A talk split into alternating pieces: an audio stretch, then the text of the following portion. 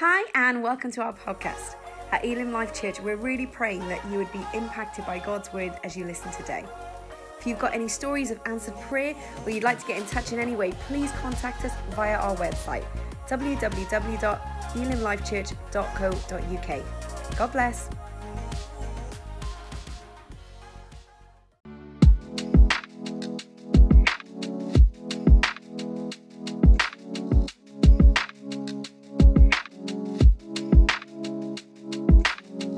So last week we celebrated Easter together, remembering that weekend where Jesus gave his life for us and then overcame death and rose from the dead to offer us forgiveness and friendship with him. And this week and for the next few weeks, we are going to be looking at some encounters with Jesus that happened after he rose from the dead. You see, the disciples of Jesus found themselves in an unexpected situation. It wasn't how they thought things were going to pan out with Jesus. And so they had to be resilient and, and wonder what life was going to look like now. Sound familiar to anyone? The current situation we find ourselves in was unexpected by many of us, and yet we look at the world and say, How can we live in this world now? The amazing thing is, Jesus births hope and faith afresh in the disciples, and He can do that in our lives too.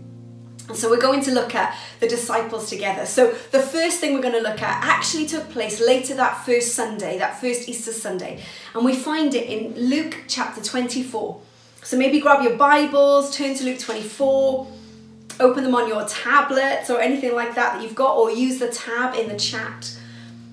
I wonder if you've ever found yourself in a conversation where you're not entirely sure what people are talking about. I do that all the time. Or maybe someone tells a joke and they get to the punchline and you're still none the wiser and you do the polite, oh yes, that's funny. Yeah. Well, the disciples, I suppose, find themselves in this moment. They've heard from Mary that Jesus is alive, but they don't really know what's happening. They don't really understand. They haven't had that like light bulb, aha, revelation moment. And so, over these next few weeks, we're going to look at those moments that Jesus has with his disciples. So we're picking it up in Luke 24 and verse 13. Now, that same day, two of them were going to a village called Emmaus, about seven miles from Jerusalem. They were talking with each other about everything that had happened. As they talked and discussed these things with each other, Jesus himself came up and walked along with them. But they were kept from recognizing him. He asked them, What are you discussing together as you walk along? They stood still, their faces downcast. One of them, named Cleopas, asked him, Are you the only one visiting Jerusalem who does not know the things that have happened there in these days? What things? he asked. About Jesus of Nazareth, they replied. He was a prophet, powerful in word and deed before God and all the people. The chief priests and our rulers handed him over to be sentenced to death, and they crucified him. But we had hoped that he was the one who was going to redeem Israel. We had hoped. We had hoped that Jesus would kick out the occupying forces. We had hoped that there would be a different outcome. We had hoped, we had hoped and they're on their way back from Jerusalem, their faces downcast because things have not turned out the way that they had hoped. You can almost imagine the conversation between the two of them. Can you believe what happened? Yeah, did you see that guy carry some of the cross for Jesus? I never thought it would come to this. Wow, I don't know what to think about the rumors. Wondering and confused and disappointed and unsure. We had hoped. I wonder if you've ever said that. I'd hoped for better results. I'd hoped for a different outcome. I'd hoped my life would be different at this point. I'd hoped that I'd been able to overcome. And the amazing thing is that Jesus walks alongside them and he walks alongside us in our confusion and our doubts and our questions and our worries. And although at first they don't recognize him, as we watch the story unfold, we'll see how Jesus opens their eyes to the truth of who he is, that he is more than a prophet, that he is powerful and word indeed, but that actually he's God himself come to rescue us and redeem us and restore us to right friendship with the Father. Maybe today you've got a weird hoped, I had hoped moment going on in your life. I wonder if you just start to open up your heart to God and say, God, would you come and speak into this place in my heart? So let's pick up the story at the end of verse 21 of Luke 24. And what is more, Cleopas says, it is the third day since all this took place. In addition, some of our women amazed us. They went to the tomb early this morning but couldn't find his body. They came and told us that they had seen a vision of angels who said he was alive. Then some of our companions went to the tomb, found it just as the women had said, but they did not see Jesus. He said to them, How foolish you are, and how slow to believe all that the prophets have spoken. Did not the Messiah have to suffer these things and then enter his glory? And beginning with Moses and all the prophets, he explained to them what was said in all the scriptures concerning himself. Wow. Jesus, the teacher, walks alongside them to bring them wisdom and understanding for the situation they found themselves in. And they listened.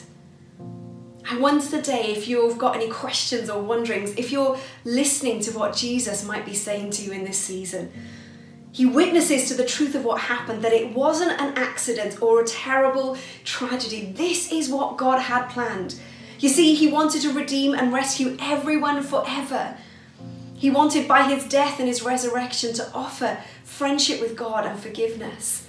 He's more than a prophet. He is God Himself. And He offers us the same invitation to know Him, to walk this life with Him, to be in relationship with Him, to hear what He has to say to us, to understand who He is through the Word, through the Bible.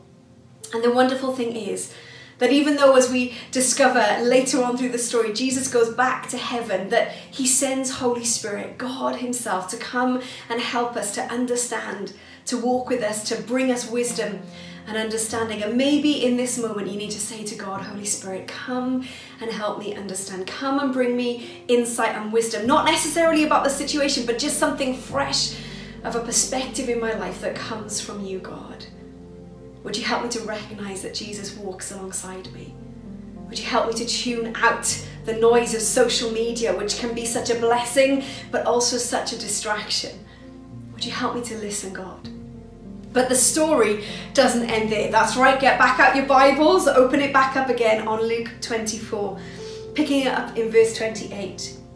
As they approached the village to which they were going, Jesus continued on as if he were going further. But they urged him strongly, Stay with us, for it is nearly evening. The day is almost over. So he went in to stay with them. When he was at the table with them, he took bread, gave thanks, broke it, and began to give it to them. Then their eyes were opened, and they recognized him, and he disappeared from their sight. They asked each other, Were not our hearts burning within us while he talked with us on the road and opened the scriptures to us. They got up, returned at once to Jerusalem. There they found the eleven, and those with them assembled together and saying, It is true, the Lord has risen and has appeared to Simon. Then the two told what had happened on the way and how Jesus was recognized by them when he broke the bread. What a turnaround! As Jesus breaks the bread, suddenly their eyes are opened. He's not simply a powerful prophet, but God Himself, the risen Savior. They said, Were not our hearts burning within us?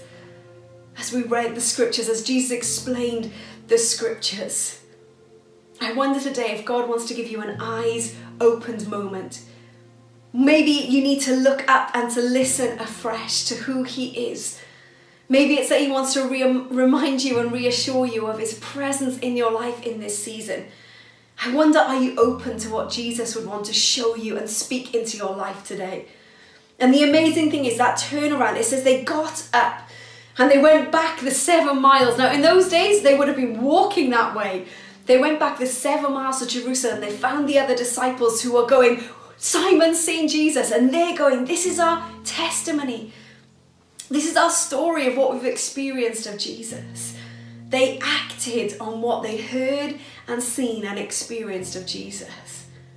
And for those of us who are engaging today, who already know Jesus, I want to ask you how are you acting and responding to what you know and hear of Jesus? Maybe there's something in your life where you need to get up and do something different in response to what God is showing you. Maybe there's people in your life that need to hear your testimony, your story of what He's done and what He's doing in your life.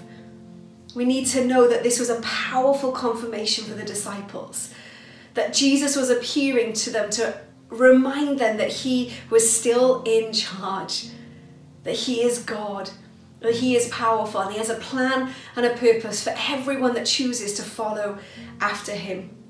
You know, hope is a powerful thing.